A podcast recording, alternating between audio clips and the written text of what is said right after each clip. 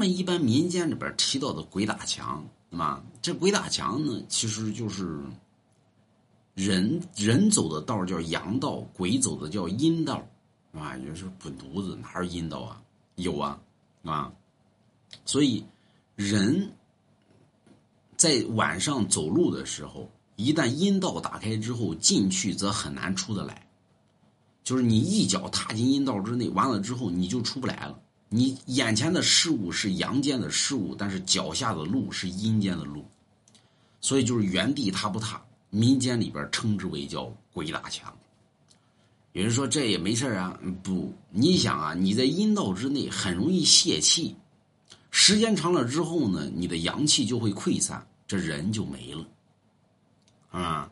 所以呢，按民间里边说法呢，有些人说我尿泡尿，哎，尿泡尿之后阴道就关了，那么这一关呢，你就走出来。那么还有第二种办法呢，民间里边说点根烟，但这东西靠谱不靠谱就不知道。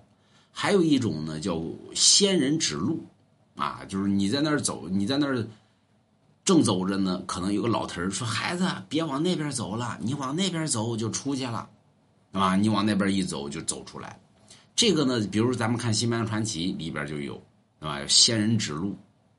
那么还有一种呢，叫什么呢？叫鬼引道。啊，鬼打墙呢，这叫你自己踏入阴道之内。还有一种呢，叫鬼引道。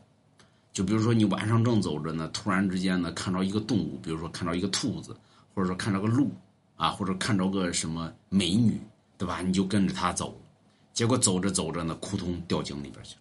结果走着走着呢，扑通掉河里边去了，对吧？结果走着走着呢，人没了。说这玩意儿有吗？这玩意儿还真有啊！民间里边其实这种东西很多，所以既有鬼打墙，又有鬼引道，那么不信不信，买龙家一幅字不信。